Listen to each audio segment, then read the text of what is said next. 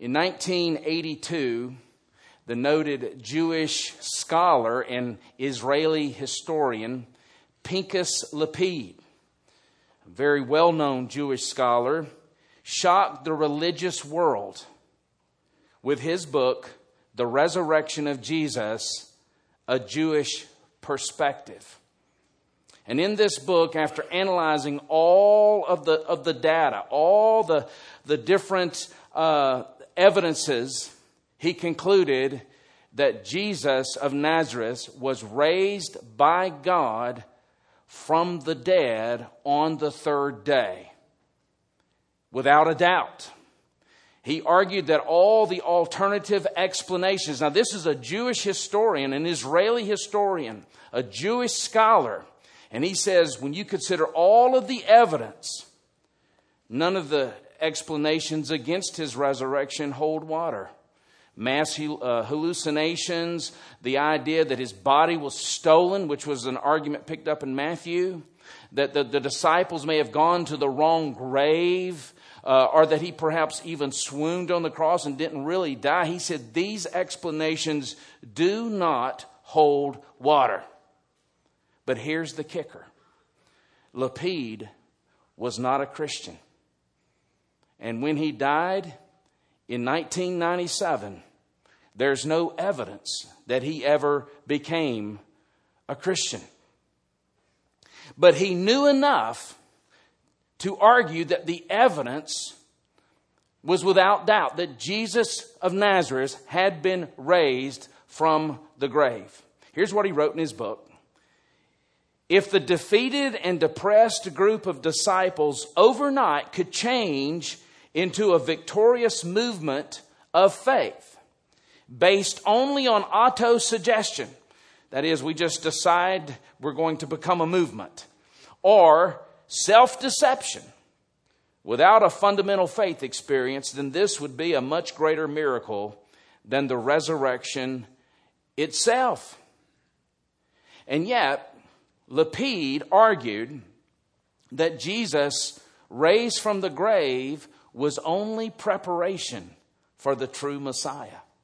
He never bowed the knee to Jesus. Now, what led Lapide to argue against Jesus' messianic claims while still arguing for the fact that this man was raised from the grave was, as I said last week, he had no place in his theology for a Messiah who would be crucified. He had no place in his theology for a Messiah that would be raised in the middle of history from the grave. Yes, this Jewish scholar believes in a future resurrection. The conservative Jews believe that. They believe that there is coming a general future resurrection. But there was no place in his theology for a crucified and resurrected Messiah in the middle of history. Of course, at this point in the Gospel of Luke, the disciples, they would have disagreed with Lapide on one point and agreed with him on another point.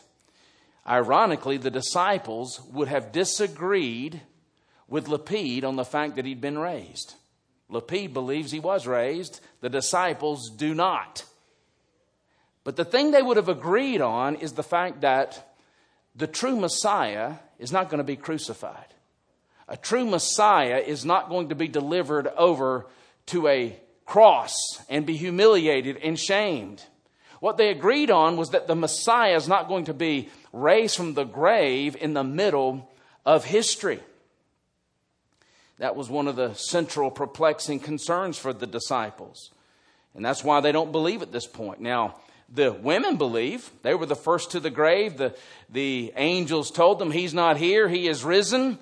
The women believe, and they've gone back to tell the 11 disciples. Peter runs back to the grave at this point to check on things, but the disciples at this point do not believe. And of course, to disbelieve the resurrection is to ground your hopes in something this worldly, okay? Which is no hope at all. And that's where they are. That's no gospel at all. To disbelieve the resurrection is anti gospel. And as we pick up this unique account to Luke, we see the anti gospel according to a disciple named Cleopas. Look with me in verse 13. That very day, now what day is it? It's the Lord's Day, as Revelation describes it. It's the first day of the week. It's Sunday, uh, probably at this point, Sunday afternoon. The very day, two of them were going to a village named Emmaus. We don't know where Emmaus is, um, but we do know this. It was about seven miles from Jerusalem. So they're on a seven mile walk. And they were talking with each other about all these things that had happened. Now, while they were talking and discussing together, Jesus himself drew near and went with them. He just appears. Must have shocked them. Verse 16, but their eyes were kept from recognizing him.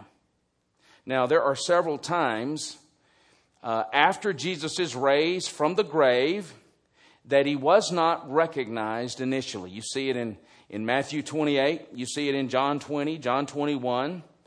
And here it appears that the disciples were somehow prevented from recognizing him. The text just doesn't tell us. It doesn't tell us what prevented them. I do believe there's some kind of uh, divine hindrance. But I think there's something else here as well that you don't typically read in the commentaries. But keep in mind, when God created everything, in Genesis 1 and 2, He created everything good. When Adam and Eve sinned, um, chaos uh, resulted, okay? And so a curse comes on creation, which would have affected the beauty of God's created order, okay? It would have it would affected what we see in creation. I think the colors are are not as as uh, bright and vibrant as they were in the Garden of Eden. It's kind of like when you're watching The Wizard of Oz and then they come in the land of, of the munchkins, you know, it's black and white, and all of a sudden you see color. I think um, the black and white is perhaps uh, illustrative of what we see today. I think there's a, that the, the beautiful creation was affected by sin, which means our human bodies were affected by sin. You say, well, Jesus wasn't a sinner. That's correct. He did not have a sin nature, but Romans 8 3 says he came in the likeness of sinful flesh. What does that tell us? He had a human body like ours. He did not have a sin nature, but he had a human body like ours, which means at the age of 30, he would have looked 30. He aged. He would have had lines around his face. Uh, his body would have been subject to viruses and, and flus, and, and he would have had fevers perhaps. Uh, he thirsted. He, he, he would get fatigued. He would, he would hunger. His body was subject to life in a fallen world. In fact, he was subject to death. Okay? And so, uh, here's a man who has a body like ours that ages and, and aches and is subject to the finitudes of life in a fallen world. But when he was raised, here's what Paul says about his body. What is sown is perishable. What is raised is imperishable. It is sown in dishonor. It is raised in glory. It is sown in weakness. It is raised in power. Jesus' body, after he was raised, was his body. It wasn't a new body. It was his body. But now the mortal has been swallowed up by the immortal the inglorious has been swallowed up by the glorious. The perishable has been swallowed up by the imperishable. Which means, I believe, that his physical appearance would have been affected in his glorified, resurrected state. Okay? And so, when they don't recognize Jesus, yes, I believe there's divine hindrance involved, but I also believe that his physical appearance has been affected by the resurrection. There's something glorious about his it's not a it's not a ghost body. He doesn't look like Casper. He looks like a human. He was a human. But he looks different. There's a glory about him, okay? And that's why I believe they didn't recognize him. Think about it. You say, well, Pentecost hasn't come. They didn't have the Spirit to, to give them illumination. Well, you don't need the Spirit to recognize someone physically. Pilate recognized him. Pilate wasn't a believer. And so that's, I think, what's going on in this text. And I think Jesus knows all this. And interestingly, he doesn't begin his conversation with them by speaking about his resurrection. It's not a, there's no resurrection pronouncement. He begins with a question, which is a common approach to Jesus. And just as a side, this is a good model for us when we engage people in evangelism. I've heard people say, I don't know how to share the gospel. Begin with questions. Ask people where they are. Find out where they are. It shows empathy, it shows sympathy, it shows concern, it shows love. And he begins with a question here. Notice in verse 17. And he said to them, What is this conversation that you're holding with each other as you walk? And they stood still, looking sad. And then one of them, named Cleopas, answered him, Are you the only visitor to Jerusalem who does not know the things that have happened there in these days? Now, countless people have opined, they've given their opinions as to who these two disciples are. Uh, there have been many who said, well, this Cleopas here is the same as the Clopas that you find in John 19, verse 25. And in that case, Clopas's wife is named Mary. Tells us there in John. Um, but that's far from certain. Others have said the details here are so personal that one of the disciples, perhaps the other one, was Luke himself. But we just don't know. It's just not important. More importantly, here is the irony. Are you the only one around here that is clueless as to what's going on? And the irony is, he was the only one that had a clue of what was going on. Notice in verse 19 and he said to them, What things? And they said to him, Concerning Jesus of Nazareth, a man who was a prophet, mighty in deed and word before God and all the people. Now, we haven't read anything that we disagree with yet, have we? No. But what we're going to see here is what they believe about Jesus is inadequate, it's insufficient and how our chief priests and rulers de- delivered him up to be condemned to death and crucified him. But we had hoped that he was the one to redeem Israel. Here they do have a wrong view of him. Yes, and besides all this, it is now the third day since these things happened. Moreover, some women of our company amazed us. They were at the tomb early in the morning, and when they did not find his body, they came back saying they'd even seen a vision of angels who said that he was alive. Some of those who were with us went to the tomb and found it just as the women had said, but him they did not see. Uh, these disciples are anxious, they're sad, they're depressed, they're discouraged. And I want to submit to you this morning that uh, much of the angst that we experience as believers, we're not even talking about unbelievers here.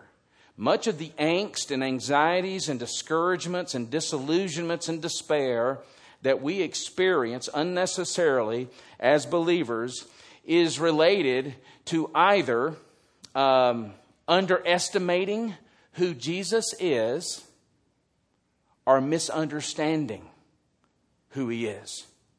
Both errors are committed in this passage. First of all, they underestimate him. Notice in verse 19. And he said to them, What things? They said concerning Jesus of Nazareth, a man who was a prophet, mighty in deed and word before God and all the people. We agree with that. But he was more than a prophet, wasn't he? He was also a priest.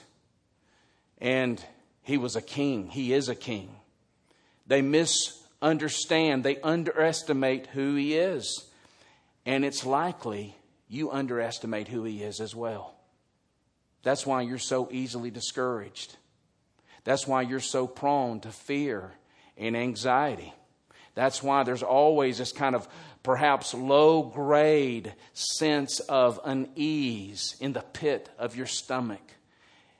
It's why you're so prone to finding identity replacements rather than finding your identity in Jesus and Jesus alone.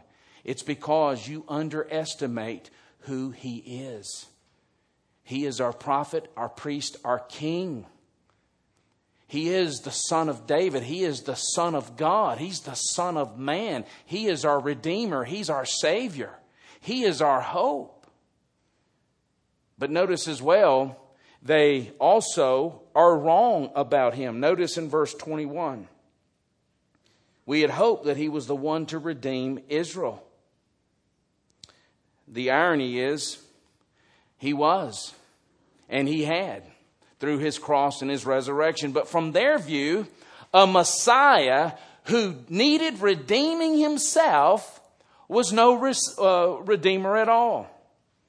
You see, they believe their problem was outside of themselves. We're like that too. If only God would redeem my circumstances. That's the kind of redeemer you look to. You look to a redeemer uh, who will change your circumstances because my real issue is my health. My real issue is my marriage. My real issue is my financial situation, my career, my portfolio. Uh, if only this would change, if only my Redeemer would come through, uh, then I would be happy and whole. It's because you're fixated on the temporal. Uh, these disciples were fixated on the temporal. They were under the thumb of the Romans. But they did not perceive that their real problem was not Rome. Their real problem was their sin. And so they did not understand, uh, understand the remedy they needed. You see, when you misdiagnose, you're going to look for the wrong remedy. And that's why you have uh, even Christians who, who dig deeper holes for themselves. If I only could possess this car, so you go into debt. If I could only get out of this, um, this fog I'm in, so you, you overdrink, you overmedicate. You're looking to the symptoms as the problem, and the symptoms aren't the problem. The problem is in the heart. The problem is idolatry. The problem is uh, identity amnesia and looking to identity replacements. And when you misdiagnose, you, you misperceive what the remedy is. The real issue is the heart. And what we need is a Savior, someone who will save us from our sins. That's who Jesus is, and they had misunderstood that. This also teaches us, a very important point. Um, that when we are in circumstances, and we've all been there, haven't we? When we are in circumstances in our lives which tempt us to think that God has thrown us a curveball and he has forgotten about us, or his purposes for us have failed. Okay? Because you would have never written out the script for yourself the way it's been written out. You're thinking and feeling like these disciples. But the resurrection is the event. It is the event of events that confirms to us God's plan for us has not and will not fail in the end. You think about the fact that Jesus has been betrayed by one of his closest 12. Okay? So betrayal from friends will not thwart God's plan. Not only that, this, this disciple that betrayed him was possessed by the devil. The devil can't thwart God's plan either. All right? Not only that, Jesus is put to death. Death can't thwart God's plan either. The resurrection is the event that reminds us that not even the devil, wicked people, or death itself can thwart God's purposes. And it appears at this point these two disciples are utterly confused because they don't understand that yet. Yes, there were rumors. There were rumors that uh, Jesus had, uh, had risen from the grave, but they didn't know what to believe. And in the end, Cleopas's gospel was no gospel at all. He saw Jesus, or he had hoped Jesus would be the Messiah who would take care of their physical and temporal issues. And there's no gospel unless Jesus has been raised from the grave. That's important. The gospel is grounded in the resurrection. If Jesus has not been raised, then everything that is broken in the world remains broken. If Jesus has not been raised from the grave, everything sad in the world remains sad. Every evil in the world remains unjudged. But Jesus has been raised. And that's what Jesus wants to convey to these two disciples. So we've seen the anti gospel of Cleopas. Now we're going to learn about the gospel according to Jesus. Look with me in verse 25. Jesus takes them to school. And he said to them, O foolish ones and slow of heart to believe all that the prophets have spoken. Was it not necessary that the Christ should suffer these things and enter into his glory? And beginning with Moses and all the prophets, he interpreted to them in all the scriptures the things concerning himself. Now, why doesn't Jesus just cut to the chase here? Why doesn't he just say, hey, look, here's the marks. I'm Jesus, okay? I was the one that was put on the cross, and I was the one who was raised from the grave. Why doesn't he just cut to the chase with these two disciples? Well, because the source of their despair was their failure to believe the Word of God. Okay? And because that was their problem, that had to be their remedy. So he took them to the Scripture. But secondly, we learn from Jesus, and as I said last week, it's the Word of God that has the inherent, the inherent authority to change a person's heart. It's only the Word of God that can change a person's heart. The Word of God has the very attributes of God Himself. And so when the Word is read, the Word is preached, the Word is taught and spoken, the, the Lordship of God comes to bear on that situation. Okay? It's the only hope we have in evangelism. In fact, I, if you've been like me, perhaps you've been in a situation where you just cannot even conceive that this person would be interested in the things of God.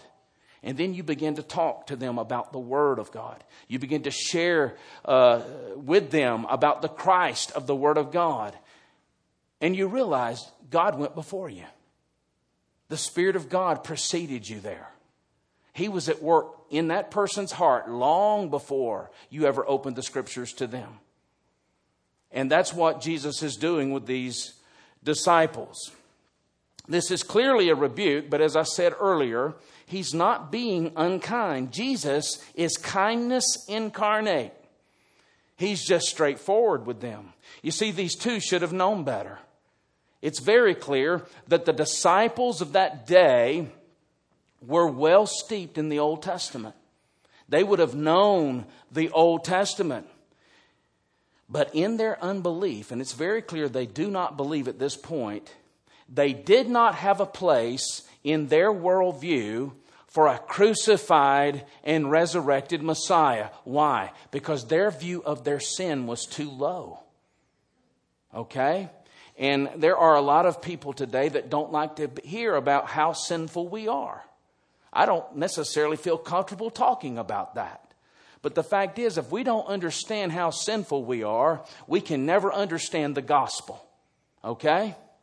As Jesus has said earlier in uh, Luke, he says, He who has been forgiven little loves little, but he who has been forgiven much loves much. And so the more we understand how deep our sin is, the more we can understand uh, how glorious His forgiveness is. The more we understand how glorious His forgiveness is and the cost that was required to achieve that forgiveness, the more we will love Him. These disciples did not quite understand that at this point. Hence, Jesus takes them to the Christian scriptures. You say, I thought he took them to the Old Testament. Keep in mind, the first century church perceived, after Jesus teaches us about Bible interpretation, that the Old Testament was their Christian scriptures. Okay? So he takes them to the scriptures. Now keep in mind, these two would have known their Old Testament, but they did not really understand the Old Testament. There's a way of reading the stories and knowing and being familiar with the names and the stories and not understanding the main point of those stories. Reminds me of Mark Twain. Mark Twain one day really irritated his wife, and she did something she had never done before. She started cursing at him. And he started laughing at her, and she's cursing at him, and this only made it worse. And she all of a sudden asked him, Why are you laughing at me? He said, Sweetheart, you know the words, but you don't know the tune. She knew the words of cursing, but she didn't know how to curse, in other words. These disciples knew the words of the Old Testament, but they did not understand the tune, okay, to the song. The tune is Jesus Himself. Now, He takes them to uh, what, uh, what the scripture tells us here is the uh, Moses and the prophets, and then to all the scriptures. Um, perhaps you're new to reading your Bible. When it speaks to Moses there, what is that referring to? It's referring to the first five books of the Bible Genesis, Exodus, Leviticus, Numbers, and Deuteronomy were written by Moses. And so when it uses the language of Moses, it's referring to what we call the Pentateuch or the law or the Torah. Jesus first took them to Moses to show them Christ in the first five books of the Bible. And then he takes them to the prophets. Now, who are the prophets? Um, the prophets are essentially, you can boil it down to this there are three major prophets. Now, when we say major, it doesn't mean they're more important than the other prophets. It just means they have they're large books. Ezekiel, um, Isaiah, and Jeremiah. Those are the three major prophets. And then there are 12 minor prophets. They're minor prophets not because they're unimportant, but because relative in size, they're minor to the other prophets. And so you have the three major prophets, then you have the 12 minor prophets. Prophets like Nahum and, and Zephaniah and Zechariah and Haggai, okay, and Obadiah. All those books that uh, perhaps you've never read before. But those 12 prophets, uh, those 12 minor prophets, and the three major prophets are the prophets that Jesus took them to. And then he took them to all the other scriptures, like the Psalms and the Proverbs and, and Job and Ecclesiastes, to the historical books like Samuel and Kings and, and Chronicles. He's taking them through the entire Old Testament and he is showing them, it says he interprets he interprets to them.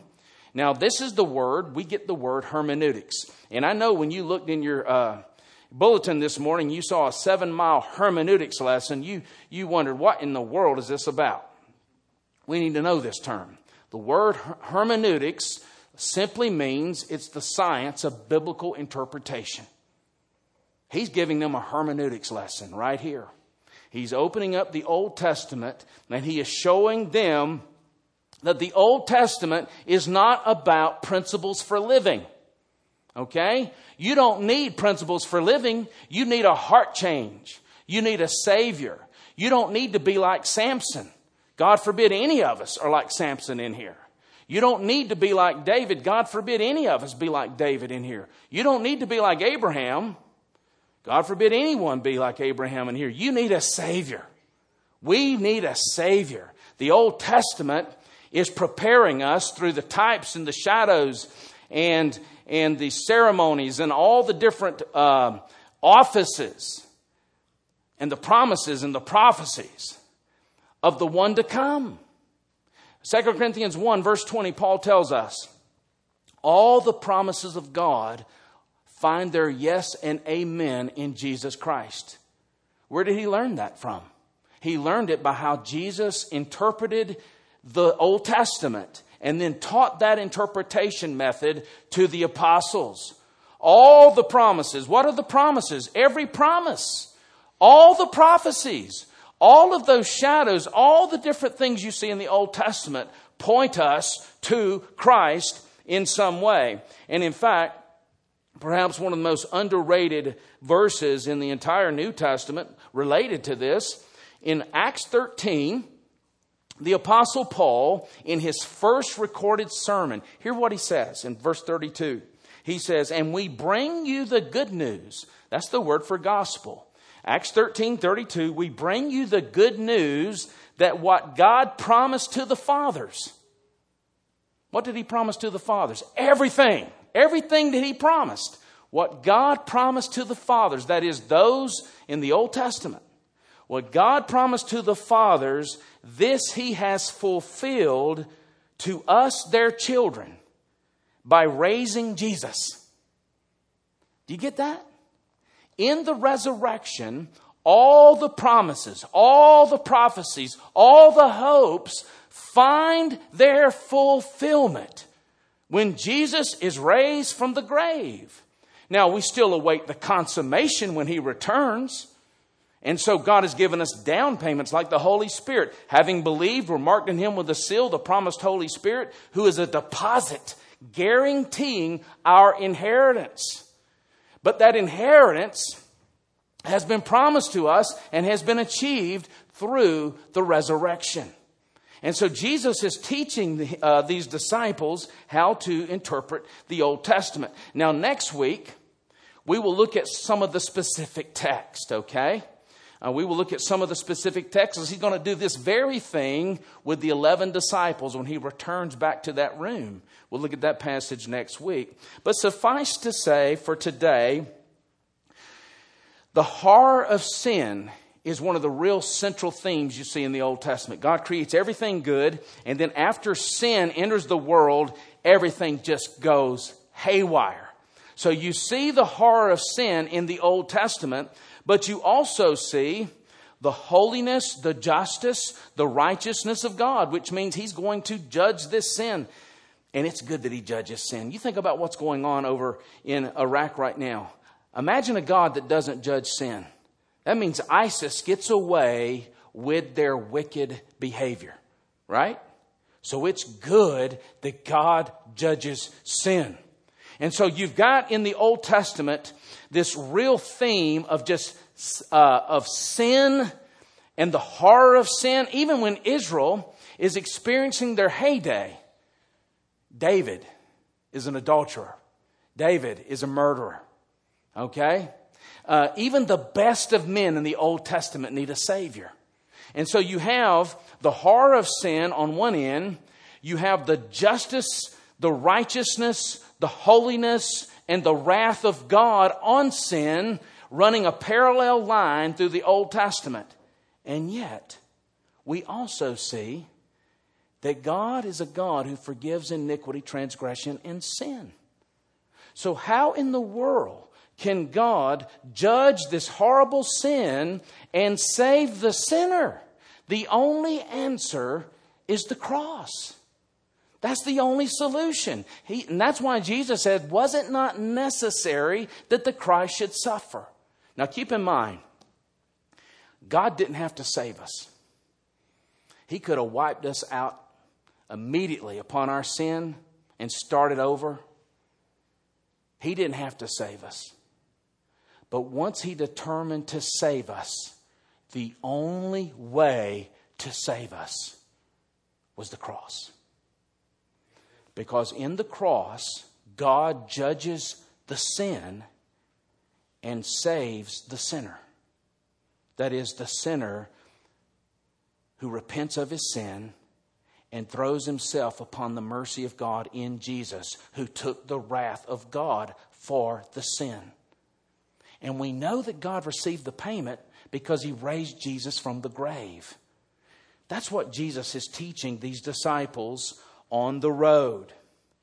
As I've said before, Genesis 3:15 is the mother promise of the Bible, uh, where God promises after Adam and Eve sinned that in spite of their sin, He's going to send a redeemer. He says, "I will send one from the seed of the woman." And he will crush the head of the seed of the serpent. That becomes the stage Okay? That becomes the stage of the Old Testament. And this sets the stage for the rest of Scripture. And the rest of human history uh, will be played out on that stage. The promise of this Redeemer who will come. Therefore, every piece of Scripture that follows is played out and has a redemptive context. Every text, every passage we read after the fall comes in a redemptive context. Because we don't need principles for living, we need a Savior. That's what he's teaching them. And although this story is unique to Luke, it's played out in the other gospel writers. For instance, in Matthew 5, Jesus in 517 says, Do not think that I came to abolish the law and the prophets. I didn't come to abolish the law and the prophets, I came to fulfill them. Do you get that? He is the fulfillment of what Moses wrote. He is the fulfillment of the prophets. And then, for instance, in John chapter 1, verse 45, a beautiful verse Philip found Nathanael, said to him, We have found him, of whom Moses in the law and the prophets wrote, Jesus of Nazareth. Who did Moses and the prophets write about? They wrote about Jesus. You see, when you study the scriptures, you have one of two approaches you approach the scriptures looking for a Messiah. The Messiah will be you, or the Messiah will be Jesus. Okay? It's that simple. If I'm looking, if I'm looking for principles for self help, then I've made myself the Messiah.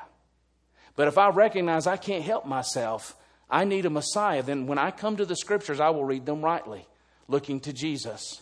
In fact, in John chapter 5, He's speaking to the Pharisees. He really irritates them here.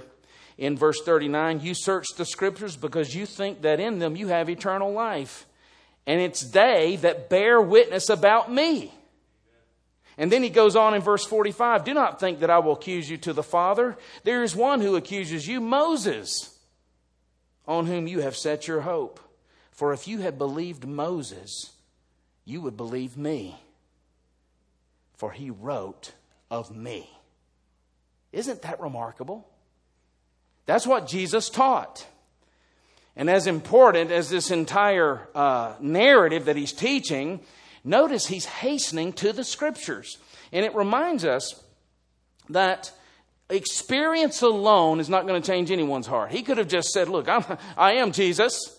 Uh, ask me any question that only Jesus would know, and I'll answer it. Um, but that's not what he does. He takes them to the scriptures. And it reminds me of Luke 16. Remember the rich man who goes to Hades? And he goes to Father Abraham and he says, Would you send Lazarus back from the grave to warn my five brothers?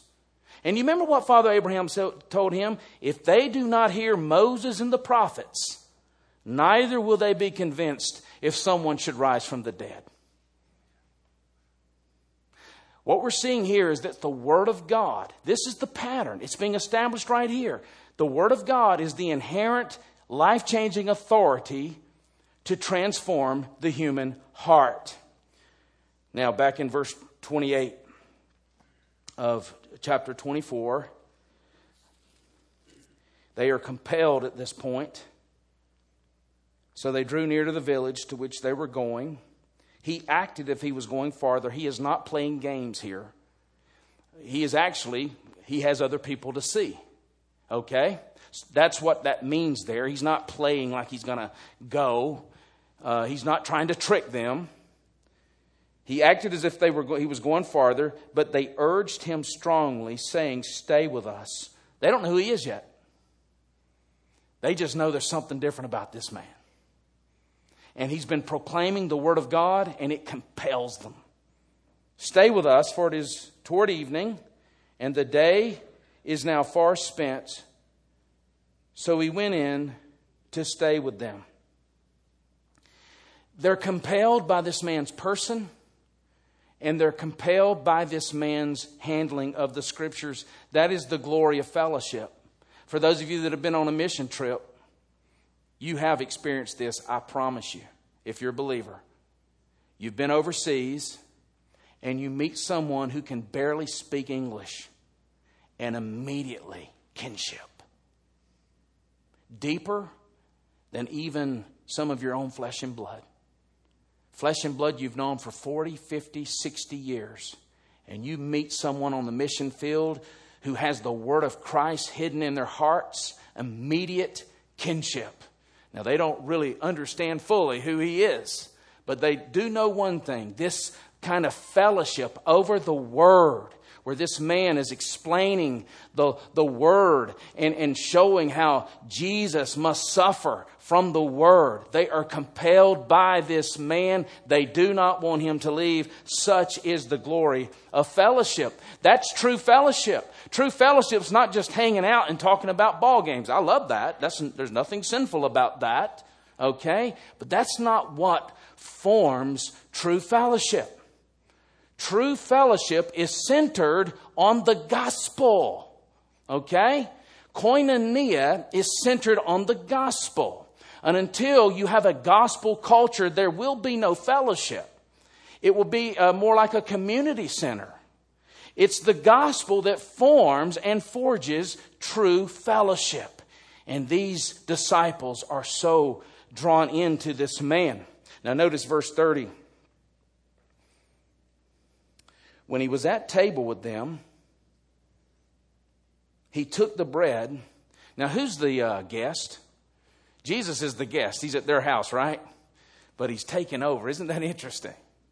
Um, he took the bread and blessed it and broke it and gave it to them. And their eyes were opened and they recognized him and he vanished from their sight. It tells us that there's something unique about his new resurrection body. You don't see any of that before the resurrection, where he would just vanish and all of a sudden appear. Um, we'll see that next week as well. He just appears to the disciples in that room. Um, but imagine I invite you over to my house for dinner, and you just kind of take over at the head of the table. All right? You don't sit at the end of the table. That's, that's my chair. My kids know that, don't you? Yeah, that's right. But imagine you decide you're going to take over at the end of the table and you distribute the food. That's what's going on here. The guest has now become the host. Why? He's Lord. He's Lord. He, he's Lord in every situation. There's no situation in which He is not Lord. This is His world. That's, that's what's being conveyed here. Now, there are echoes here, and we don't have time to go into it. I wish we did. Of the, of the feeding of the 5,000, he did the very thing. He took the bread, he broke it, and we saw back then that that pictured and pointed to the Lord's Supper. I don't believe this is the Lord's Supper. There's no wine that we can see, and he doesn't speak about uh, the words of the Lord's Supper. Um, he doesn't repeat the words of the institution. But I do think it's intended to convey something very important. When he breaks that bread and they recognize him. Now, keeping, keep in mind, the breaking of the bread followed after the exposition of Scripture because the breaking of the bread is not self explanatory. He has explained to them the Scriptures. Now he breaks the bread and they remember. That body, that bread that is broken, represents the crucified Christ. And then they see him and they recognize him. In other words, what's being conveyed here, you can only know the true and living God through the cross. Why do you say that? That sounds arrogant. That sounds narrow minded. It's for this reason the true and living God is not only holy and just and righteous and judges sin, the true and living God saves sinners. And the only way a, tr- a, a God, a tr- the true and living God, can be just and righteous and judge sin and save sinners is by breaking the body of the Son of God. That's what he's conveying here. And once that body is broken, upon the explanation of Scripture, they behold him. They see him for who he is. And this is what's remarkable. And this, and we're going to close here. You see here the, the transformation order of any believer. There's a transformation order. There's an order that takes place in a person's life that transforms this person from the inside out. Notice what they say in verses 32 to 35. They said to each other, Did not our hearts burn within us while he talked to us on the road? While he opened to us the scriptures. Okay, here's the order. First of all, it says their minds were instructed. He opened to them the scriptures. That's why we attend worship service in part, so that the scriptures can be opened. There are churches across the world where the, the scripture is not open. But when the scriptures are opened and they're explained, okay, the mind is instructed.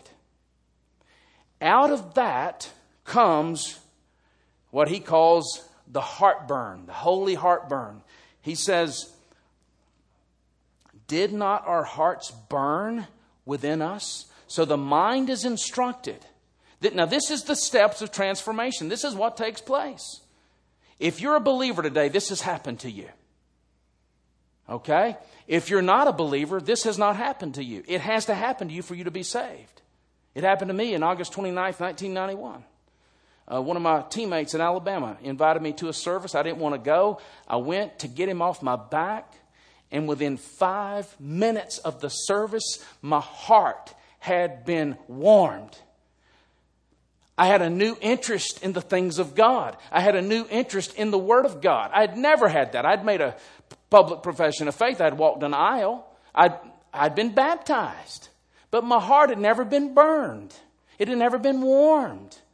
And so here, he opens up the scripture, notice, and then they say, Our hearts burned within us while he opened to us the scriptures. So the, the mind is instructed, the heart is warmed, or to use their language, burned. Then note, thirdly, their feet are turned into a different direction. They rose that same hour and returned to Jerusalem. It changed everything for them. Changed the way they think, changed the way they feel, changed the way they act. They returned to Jerusalem and they found the eleven and those who were with them. Now think, they just walked seven miles. Okay? Now they're walking back those seven miles. Notice as well, fourthly, it changed their words. So their mind was instructed, then their hearts were changed, were, their hearts were warmed, and then their feet were turned in a different direction. And then, fourthly, their mouth was opened. Verse 34 saying, The Lord has risen indeed. That's where we get that famous phrase on Easter He is risen indeed. From the new song these disciples are singing. The mouth was instructed, the heart was burned, and then their feet were turned in a different direction, and now they have a new song in their mouth. He is risen indeed and has appeared to Simon. Now, this is the only place in the Gospels where this is spoken about. 1 Corinthians 5, 15 5 does speak to that, but we don't know when he appeared to Simon. We just know that he did. Then they told what had happened on the road and how he was known to them in the breaking of the bread. That is the steps of transformation. It begins with instruction. You must understand who God is, what He has done for sinners in Jesus Christ through His cross and His resurrection, and then the Spirit of God makes your heart softened and warmed and burn for those things, okay? Then that changes your activity, it changes your priorities. It changes your actions and it changes the words you speak. You now have gospel words. You're centered on the gospel. It's what Paul said in Romans 6 17. You obeyed from the heart, that is your will, you obeyed from the heart the doctrine that was delivered to you. So it begins with doctrine, it begins with teaching, and then you obey, that is, your will is changed by your heart that has been warmed by that gospel. The question I would ask as we close is that your testimony? Is that your testimony? Is the Word of God glorious to you? Is the gospel of Jesus Christ a beautiful thing? Is it, is it the most important and real thing in your life? Has it changed the way you feel, the way you think, the way you act? The things you say? Are you, are you centered on the gospel? Is that your favorite subject? The gospel? You know, Pinchas Lapide, he's a great example someone who can believe in a historical event and not be saved. Maybe you believe historically there was a man named Jesus who died on a Roman cross and he was raised from the grave. But has your heart been changed? Do you see him as Lord? That is my that is my uh, heart's cry for you this morning. If he is your Lord, but you realize your heart's been staled Ask Him to soften your heart so that your heart burns like these disciples once again. Maybe you've left your first love. And maybe you've never had this experience, and I would love to talk to you today about it. I would love to talk to you about how to become a Christian. I would love to share with you the gospel about how to be saved by trusting in Jesus. Let's pray.